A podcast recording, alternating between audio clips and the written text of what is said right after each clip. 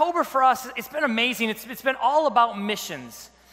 We've been all about missions. Uh, we brought in three foreign missionaries. So this, this month, uh, if, if, you remember, uh, we brought in somebody from who, a missionary to China on the 7th. Then the 14th, we brought in Kenny and Deborah Jones, who are missionaries to Haiti, who work with uh, the Hands and the Feet Project, which is Audio Adrenaline. The guy from Audio Adrenaline started this like amazing orphanage in Haiti, and uh, we brought him. Uh, we brought we brought Kenny and Deborah in from the Hands and Feet Project because we support their ministry. And then last week we brought in Scott and Ruth, who are in Indonesia. So it's just been a time for us to really uh, kind of pour into other missionaries and other work being done all the way all around the world. Uh, in, in addition to those three missionaries that we brought in, I just want to encourage you guys uh, to know that Courage Church, we actually, uh, our hands are in even more than just that. Uh, we actually, this year in January, we committed to adopting several missionaries. So we, we, we helped one missionary with a mission in Cuba. Uh, we, have, we help a local missionary in, uh, at the University of Michigan who's doing campus, campus missionary there. We, we support the Los Angeles Dream Center, the New York Dream Center, and now Pastor Chili with what he's doing with Revolution Youth in. Um, in, Ver, in Vermont. So there's just lots of different things that we're doing uh, to really step up our game uh, and be to see the gospel move forward all around the world, not just here in Detroit.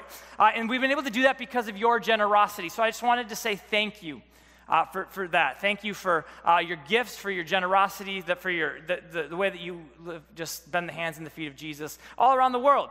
Uh, and we said this at the beginning of the year, and so I just want to take a little time to reiterate this. Uh, but when we announced that, when we announced that we were going to do that this year and take on these missionaries, uh, we said even, even though technically what we are is we're a missions church, and what we mean by that is uh, our church is not just about this room. We're very, very intentional to be about the people that are not here yet. So, like, our church exists to, to, do this, but then to also be empowered to go out there. And a lot of what we do, we have to fundraise for. So we have to fundraise to make Joy to the D happen uh, next uh, in, in a couple months. We have to fundraise to do the backpack giveaway that we do in, in July, and all sorts of other things that we do to get the Courage House and host the missions teams and all the things that God's been doing. That we we are a mission in that way. So it can be very easy for us to just hone in always on that and always focus on the fact that hey, we have enough to do here that we should just keep it all here.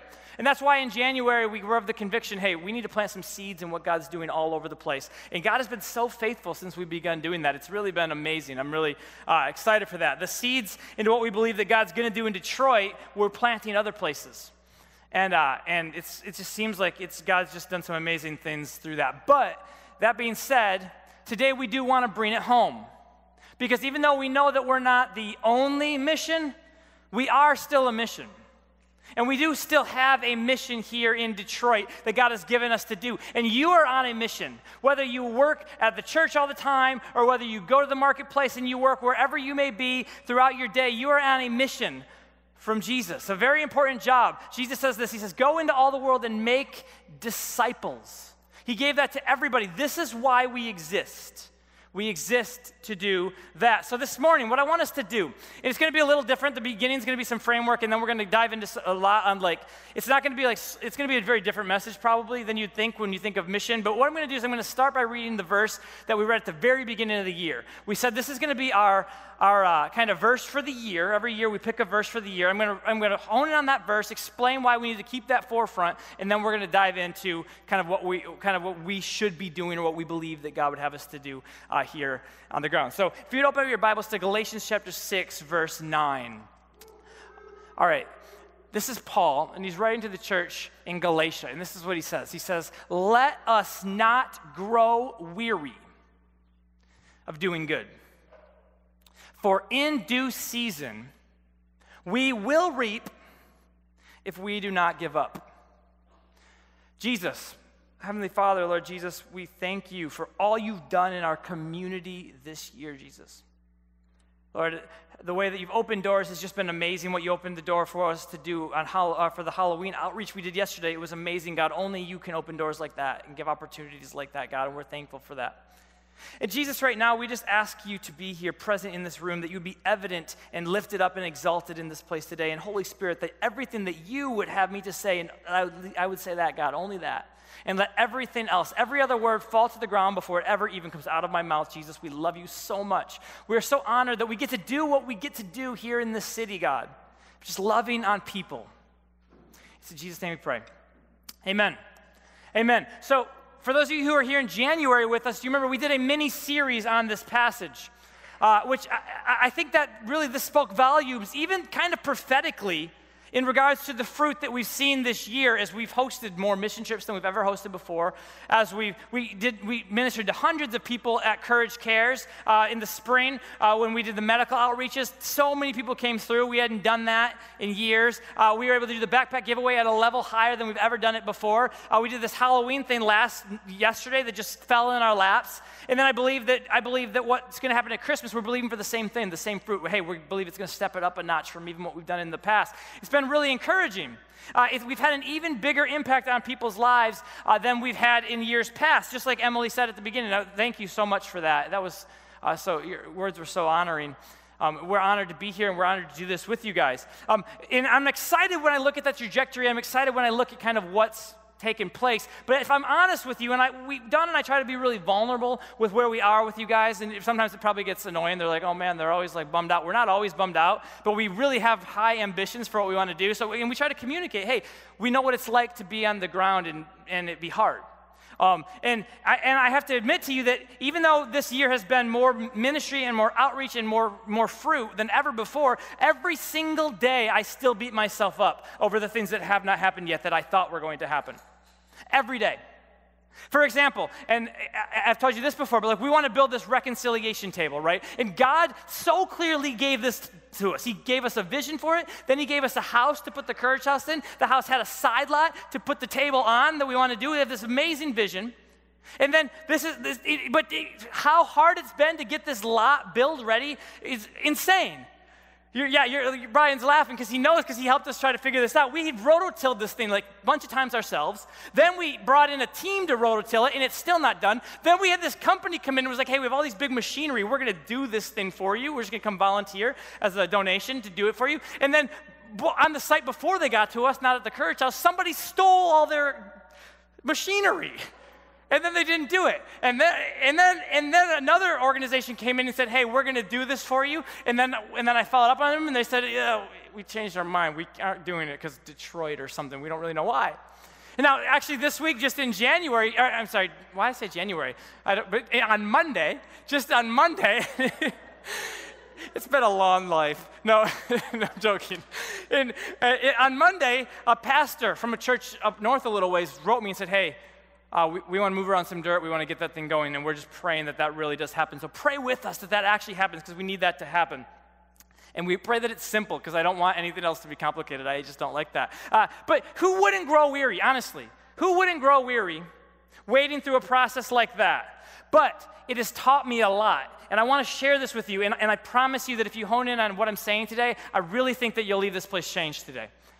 I really believe that. There's a very powerful, powerful term that Paul uses, and I, I did a teaching on this, and I'm only going to touch on it for a second now. But here, when he says this, he says, In due season we will reap. Okay? The word that he uses here is the word kairos. In due season is kairos. It's a Greek word that means time, but it's not time as in like measurable time. Like that's that's chronos. It's another word. Like if you want to say, uh, it's like chronos is in chronological. So you say time on a clock, or it's 11:53 right now. That's chronos. Or it's October 28th. That's chronos. It's measurable okay? But kairos, on the other hand, is more about an experience, okay? It's about something that is coming, something you can anticipate. It's that one moment that redefines everything in your life where all of a sudden, all the sacrifice, and in some cases, even all of the suffering, it's worth it. Like, wow, it's, it's worth it. But the reason that so many people never get to where they know that they're called to be and where they're supposed to go is because there's almost always this enormous, uncomfortable gap between where they are and Kairos. And, and during that time, it feels like they're, they're flooring the pedals in the car, but it's not actually going anyway, anywhere. They feel like time is moving forward, but there's nothing to show for it. They feel like they're tilling the yard, but then they have to just keep tilling it again because it's still rocky and it's still messed up. Let's do it again. But Paul tells us in this verse, if you realize what he's saying here, it's kind of a warning and it's kind of a promise. He, he basically is telling us if, so that's the warning is if, if you don't give up, eventually you will arrive. If you keep going and you keep working the ground and you keep being faithful in the little things. even when the fruit isn't obvious, then in due season a harvest will come if we do not give up. But to me, those last words are chilling if we do not give up. Because it's very possible to work for something for so long, only to get there to this moment where you don't realize what God's doing behind the scenes. You think He's not doing anything. You don't realize that stuff is actually blossoming and it's about to come up, but you give up before you get to see it. Like, you know how uh, in, in, uh, in Ephesians 2.10, Paul says that we're God's workmanship? He says, you're, you're, his poem, is what it says. It says, you're his work of art. It's poema. It, God tells us, you know, you're created for something. But then he says this he says, but you need to actually walk in what you're created in. It's not like you're just created to do something and you're just naturally going to do it. It says we have to actually take the step to walk in what we're created to do. You need to take that step. You need to live your life as if God is actually going to do what you believe He called you to, He said He's going to do in your life. He, that He's actually going to show up in the way that you think He's going to show up. And because of this, like honestly, because I believe this with all my heart. So because of this, we dream really big dreams, and we have a really big vision. Because and when we read the Bible, right, we're like, okay, God, you can do big things, really big things. We believe in big things, but we also understand that the result of that will be a byproduct of the way that we live every single day, day to day to day to day. That's, that's and, that, and that's kind of leading me to where I actually want to go today. So I know that was like a very long introduction, but I had to frame that for you to show you what I want to show you today. Because the point of what I want to share with you is how we spend that gap. That gap between the beginning of when God birthed something in our hearts until the time that we actually arrive where we think that He's called us to go and where we're supposed to be. That's really the lump sum of our story. The lump sum of the story is the journey, it's what happens in between. So, getting that right is very, very crucial. So, I want to encourage you, first of all, that it's more simple to, and more effective than we ever even realized it would be. But here's the, here's the reality, okay? Between Kairos and, and between where you are right now and where you're eventually going to go, Kairos, there's this thing called mission. Between where we are right now and where God ultimately says, This is where I have for you, is a mission. And that mission will not only lead us to where we want to go, but it will also be how we take other people with us to where we're trying to go. And along the way, what's going to happen is we're going to hit walls. We've faced them. We're going to hit things we got to redig up, yards we got to do more stuff with, houses that are going to have more projects. We're going to hit walls, right? There's going to be lots and lots of that, obstacles to overcome. But what I want to help you understand is that even though we believe in and we anticipate kairos, we'll never have it without faithfulness, and ultimately, it's not the point. This space between where we are and where we're going is the point. And I'm going to show you. You could say it this way, because a lot of times we talk about vision, and, and this is not a vision message, this is a mission message. But I want to show you the difference. Vision is where we're going. But mission is what we're actually doing. It's what we're here to do. So mission is where we need to spend our time. Mission is where we need to spend our efforts. So at Courage Church, I, I feel like I kind of got this wrong for a long time because people always ask us, what's your vision for the church? And we had a one-worded answer, and I'm going to get to it in a minute. You probably all know what it is already if you've been here much at all. But I'm realizing more and more that that's not a vision, that's a mission. Jesus never gave us a vision. I believe the Holy Spirit can give us a vision for, for our lives, but Jesus very clearly gave us a, vision, a mission. He said, I have a mission for you. Okay? He didn't give us a vision. But here's why it matters that we make this distinction, especially if we're, if we're trying to do something in the city like we're trying to do. We're trying to build a community that's going to make change in our, on our culture and in our city. If you are not on board with the mission of what we are doing, then ultimately it will not matter where we end up. It's not going to matter to you where we end up. You think it will, but it won't. If everybody who's a part of this church is a part of it because of where you think we're going, then when we end up somewhere different, because we're going to end up somewhere different to some degree, that's going to be disappointing to you, but that shouldn't be disappointing to you. Or if you're on this mission, it even feels like this mission is veering a different direction than maybe what you thought that it was going to be, or maybe what we talked about at one point. If the reason that you're here is where you thought that we were going, then suddenly it's, gonna, it's easy to be like, maybe this isn't even the ship for me. I'm going to go somewhere else. I get on another boat, go somewhere else. But if you're here for the mission, and you're, you're here because you believe in what we are actually doing, not where we're going, what we're doing, then you're not going to grow weary between now and where we are ultimately going. What God ultimately has for us, Kairos. Now, most of you probably know what this word is, and but I'm, I'm telling you, I'm going to teach you things that you've never heard before, because I've never heard it before until now, now and I'm so excited about this. The word for our church, kind of our, uh, we say vision, or really I'm going to call it mission, is the word reconciliation. Reconciliation. And we're going to explore this word because we're going to I want you to understand your life could be so simple and you could make such an impact on other people's lives if you could just hone in on this one word. In 2 Corinthians 5, it says, You've been given the ministry of reconciliation. Go ahead and go through your entire Bible and try to find any other ministry that you've been given. Look for youth ministry, look for kids ministry. Those things are all great, they're not in there. The ministry we have been given is the ministry of reconciliation, reconciling people back to God. Paul, he says it the most clear right here in verse 18 and 19. He says, All of this is from God, who through Christ reconciled us to himself, and he gave us the ministry of reconciliation. That is, in Christ, God was reconciling the world to himself by not counting their trespasses against them. This is huge. And entrusting to us the message of reconciliation. Our job in our city, in our neighborhoods, in our workplaces, wherever we go and whatever we do, is to meet people right where they are right now. No matter how far they may seem to be from God because of the way that they're living their lives. And we're told by Paul, you cannot define people by what they have done. We don't count people's trespasses against them, just like Jesus did not count their trespasses against them. It says you've been handed, you've been entrusted, you've been given the ministry of reconciliation. So in our church, we, we bounce everything through that lens. Is this reconciling people back to God? Is this reconciling people back to each other? So, listen, the concept of reconciliation is enormous, okay? It is so, so big. In Psalm 23,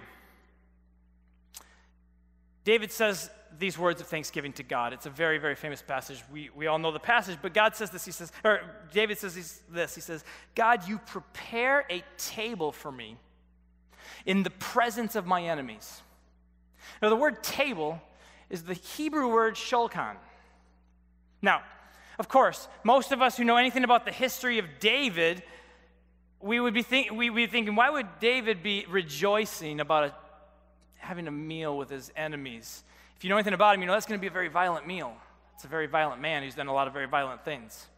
But that's because we don't understand the power and the emphasis of that the ancient world, and even today in, in Middle Eastern culture, what that world puts on the concept of the table and of meals. In Genesis 31, there's this amazing story about, about Jacob and his father in law Laban. And Jacob is frustrated with Laban uh, because he doesn't like the way that life is going and the way he's working him. So he gathers his wives and he steals a bunch of Laban's stuff and they leave, they take off. And Laban is really, really mad about this. And he, you should be. You stole all my stuff. So, and my daughter. So he chases him down. And but when he finds him, do you know what they do? They don't, he doesn't go to war with him. He doesn't kill him, which he would have been in his right to do. Instead, they sit down and they have a meal together. A covenant meal together. And in this meal, they come to terms with each other as to how we're going to be okay, how you can move on and I can stay here, and we're not going to be at odds with each other anymore. See, in the Hebrew language, the word for table, right? The word shulchan can also be translated as reconciliation. In, in Arabic, it's the same. It's a, it's a solha, and it's, it is just the exact same word. It's reconciliation table, reconciliation table. It's the same exact word. And in uh, Arabic culture, there's something they call a solha, and what it is is a giant meal between two families that have a rivalry going. And in this meal, they say, We're going to stay at this table for as long as it takes to figure out what it's going to do to make us be okay with each other, to reconcile, to, to not be at odds anymore. No more violence, no more fighting.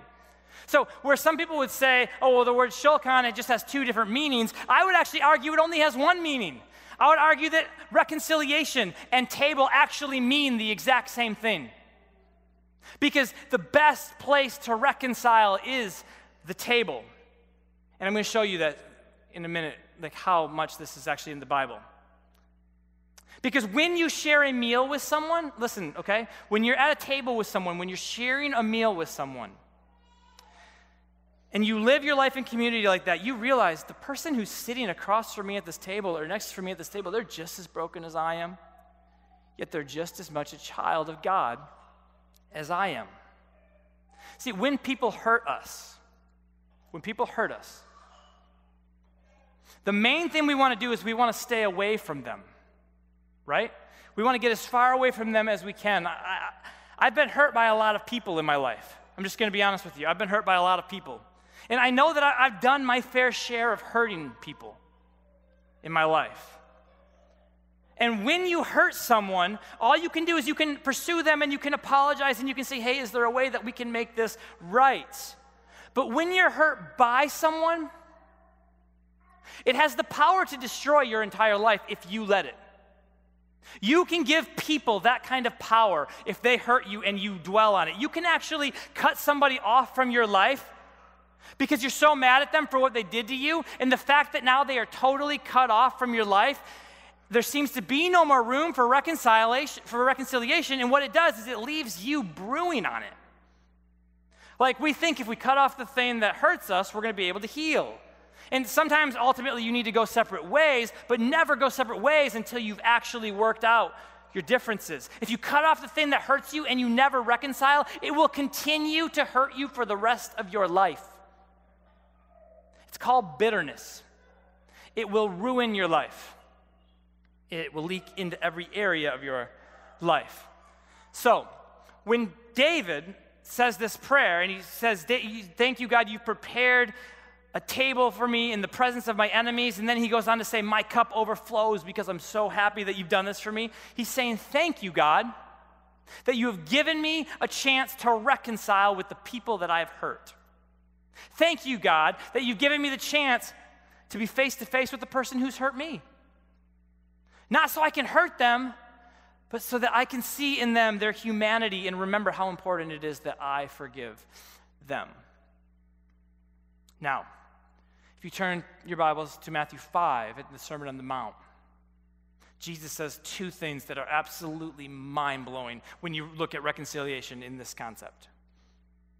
Is Matthew 5 when he's talking about anger. He says, Don't be angry. Uh, he's explaining the dangers of anger and what happens if you let it go too far. And then he, war- he warns against what it could do to you. And then he says this He says, If you are offering your gift at the altar, if you're in church, right, and you're offering a gift at church, and there you are, you remember that your brother has something against you, leave your gift there before the altar and go. Don't you're, you're not giving it to, at the altar, you're coming back later. First, be reconciled to your brother, then come and offer your gift. Okay, so in this passage, put yourself there, okay? You're the one who hurt somebody, so you're the villain, really, in this passage. Somebody else has something against you because of what you've done to them. You did something that has the potential to cause someone else to get bitter if they're not careful. Then somehow you find yourself in a setting like this, right? You find yourself at the altar yeah, you're in a place where you're like about to do a sacred thing.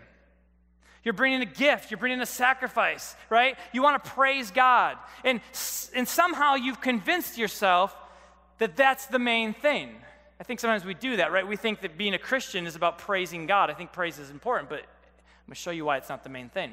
It's important, it's not the main thing. So we come there with a sacrifice, right?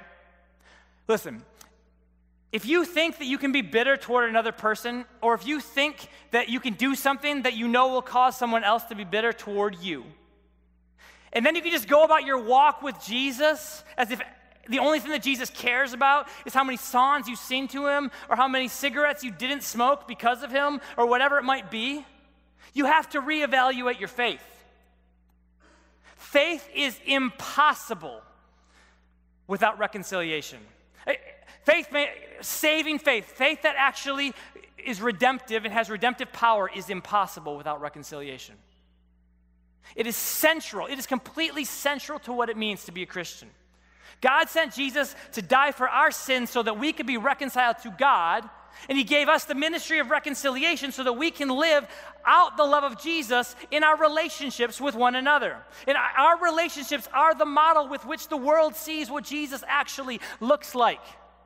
So you're at the altar, right? And you're here. And suddenly your mind goes to a moment where you, you remember somebody has something against me, which I'd call that a word from the Spirit of God. I would call that that's a Holy Spirit conviction. Wow, maybe I shouldn't be here right now. You went to the altar not thinking about it, and you get the subtle reminder hey, I need to reconcile first. Then Jesus says this He says, Set down your gift, not on the altar. You're not giving your gift yet. Says, Set it down. First, turn around, leave, go find whoever you've hurt or whoever you have something against, and do whatever it takes to make it right with them. Then come back and worship God. Then come back and thank God for all that He's done in your life, that He would allow you to reconcile with somebody, that He would allow you to reconcile with Him. Reconciliation is the main thing. Now, watch this. Turn ahead a little bit more to Matthew 6. We're still in the Sermon on the Mount, right? And Jesus teaches His disciples how to pray. He gives us the Lord's Prayer. You also get this prayer in Luke. The disciples ask Jesus, Jesus, can you teach us how to pray? We don't know how to pray. And Jesus, he says to them, he says, when you pray, this is how. Do not, do not heap up empty phrases like the Gentiles do. Don't give me empty words. Don't say too much. God is not impressed, guys, with your many worded prayers that make you sound like you're spiritual. He doesn't care. He doesn't. He's looking for something, something else.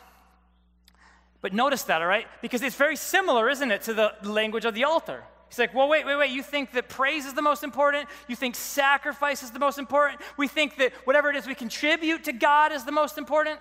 We think giving this God, giving God this impressive prayer from babbling is important, but watch what Jesus says. He says, pray like this Our Father who is in heaven, hallowed be thy name.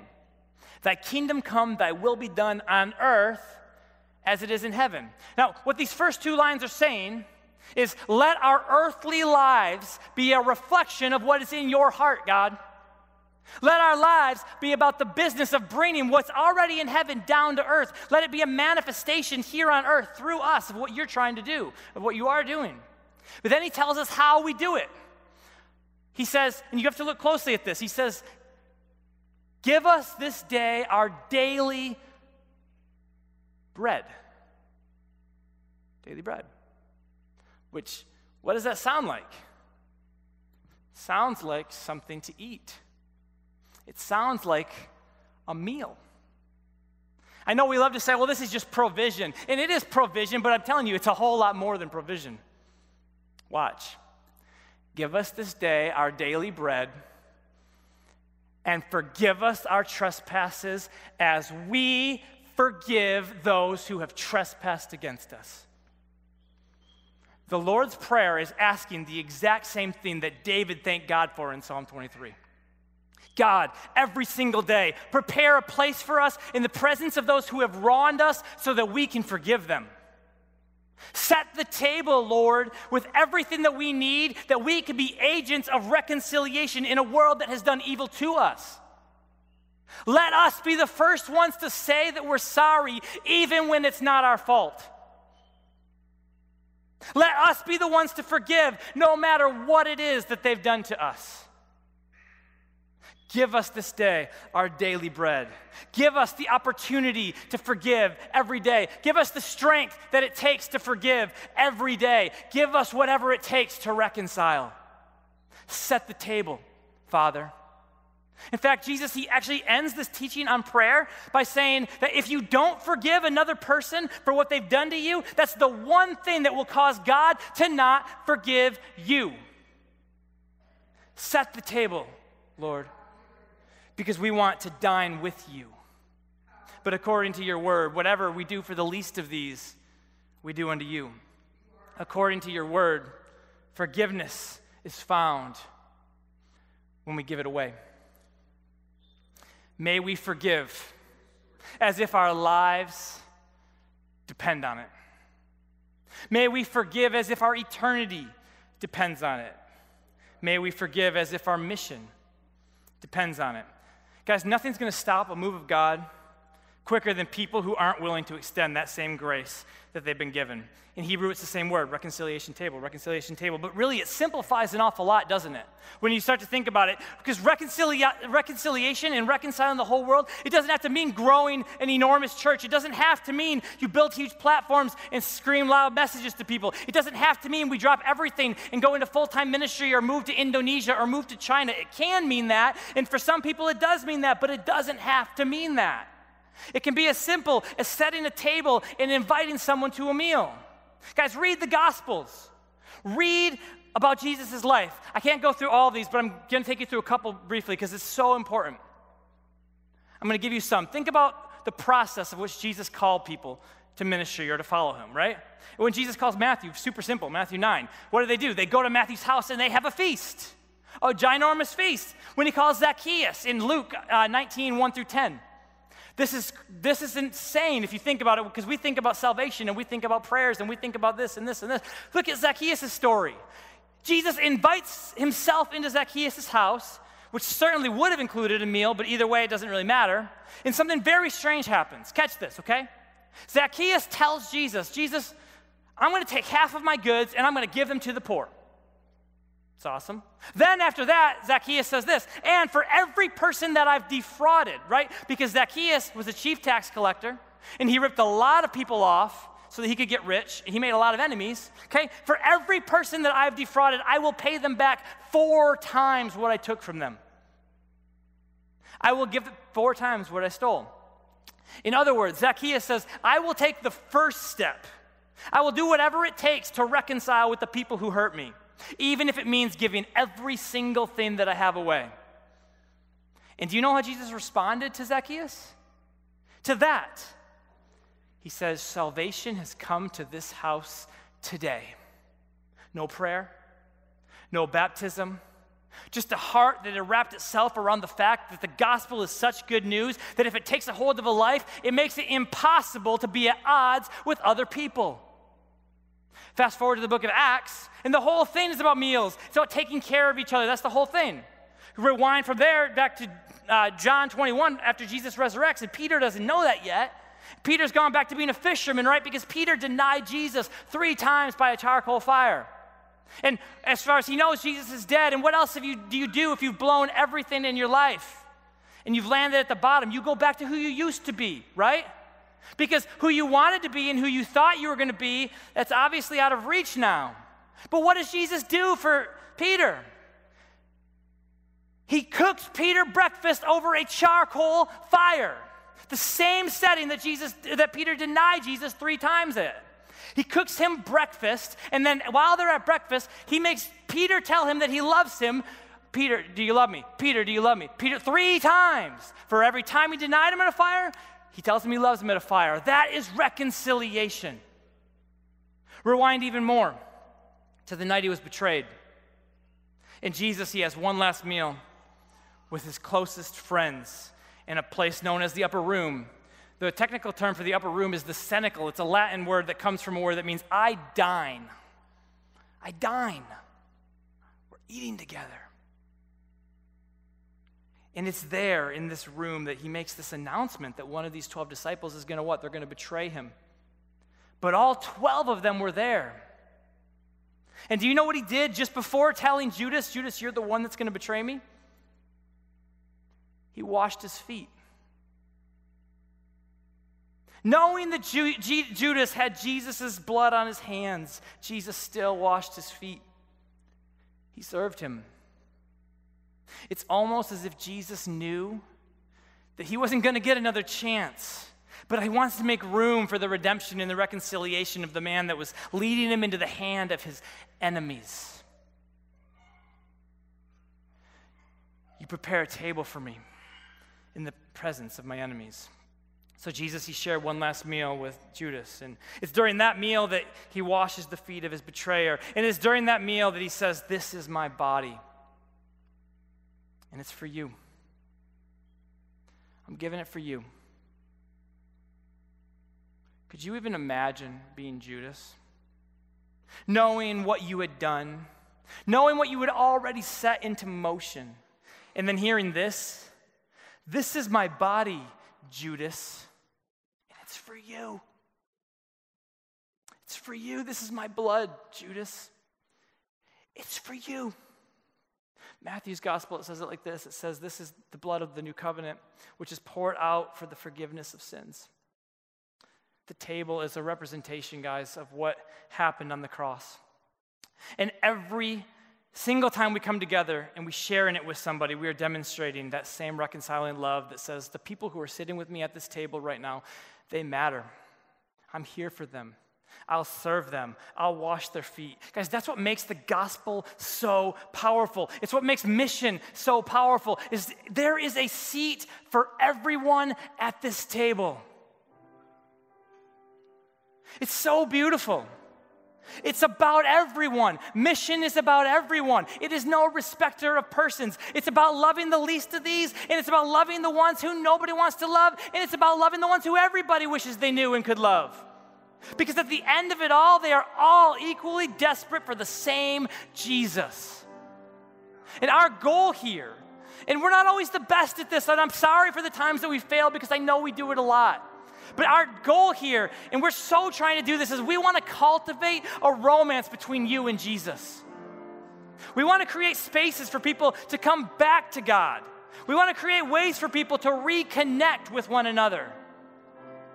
And that's a big part of why we take communion every single week. It gives you a chance to look up and to ask God, God, are we cool? We cool? And if you feel like the answer is yes, then you take communion.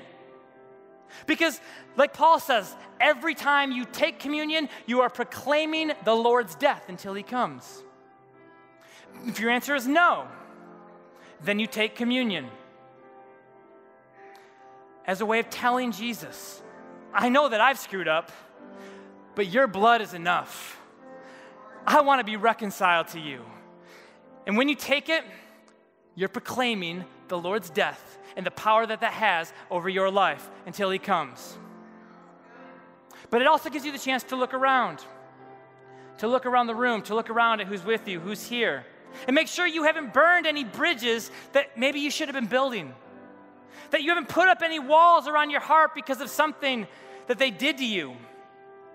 And maybe we think that these walls are protecting us because that's what we do, but really all it is is it's boxing you in, it's walling you in to a prison of your own thoughts and your bitter feelings.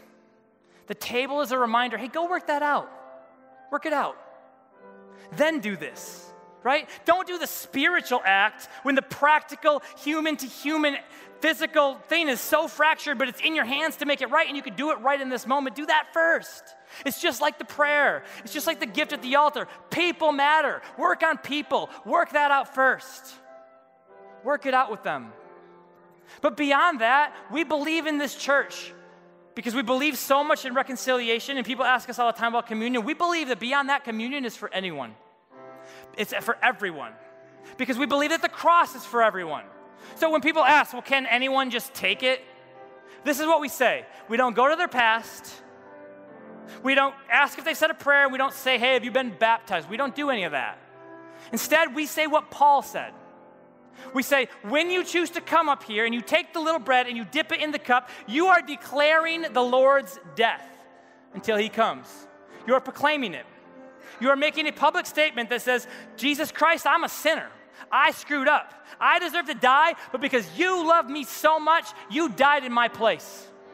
So for me and for us, more important than whatever prayers you did or did not pray, I just want to make sure you at least know what you're saying when you're doing it, what you are declaring, because communion is a declaration of body and blood of Jesus Christ. You are declaring that you're a broken person, but his body and his blood is enough to make you whole. It's enough to redeem you. It's enough to empower you to be an agent of reconciliation in our world. But when you declare the power of the cross, you're not just declaring it in your life, you're declaring that the, the power of Jesus, it's the, the love of God and the grace of God, it extends far beyond you. It's wide enough to cover the entire world, it covers even your enemies, even the ones who've hurt you. And that's good news. And that's the, the way we do it. We'll bring it out in just a minute. And it's just a symbol. It's a symbol here. I, I wish we do full meals every single week because that would be more symbolic and more realistic of what it was like back then. We can't do that right now. But it's a symbol. But it represents something more. Communion is a common union of people who've been reconciled together. People eating together, people living life together, living under the grace of God and enjoying the community that God has given them together. And what it is is a symbol of the cross. It's a symbol of the reconciliation table. In the Bible, guys, Christianity, it truly is a meal fellowship. It's people coming together. The Church of Acts, that's all they did. They came together, they broke bread together, they shared what they had with people who didn't have it. They had all things in common. That was, the, that was how they pushed the forward the gospel. And they used the table as a means to reconcile with the world. And in this small sample of what true communion actually is, yes, I know it's just a taste but it's a reminder of what our daily lives should look like when we interact with our neighbors, when we talk to people who've offended us, when we love our enemies. So, like always, as we prepare to do communion together in this moment, my prayer is that you leave this place with a far greater sense of mission, to realize that mission doesn't have to be buildings. Mission doesn't have to be all that. Mission is reconciling with people. Mission is doing life with people. Mission is not holding things over people's head. And my prayer is that you'll have a greater understanding of how important it is to be a person of grace who never holds things over anyone ever. My prayer is that you leave this place with a far greater understanding of what it is that God asks of you and just what it is that you're doing when you invite someone into your home or when you invite someone to share a meal with you when you help someone when they're in a time of need, when you take the first step toward reconciliation, even when it's their fault. We're trying to create a culture that forgives. We believe that mercy truly circles, just like Jesus says, uh, Blessed are the merciful. You're merciful, you're showing mercy. Mercy circles every time. So we give mercy as liberally as we possibly can around here. You know, the vision of our church, the vision, it includes many things that have not happened yet. And all that stuff matters, and we believe in it, and we will work for it.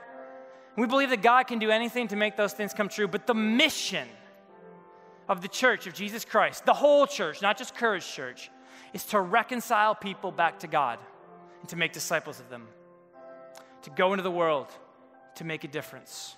See, the vision is in God's hands, but the mission is in our hands. The mission's in our hands. Let me pray for you, and then we'll take communion.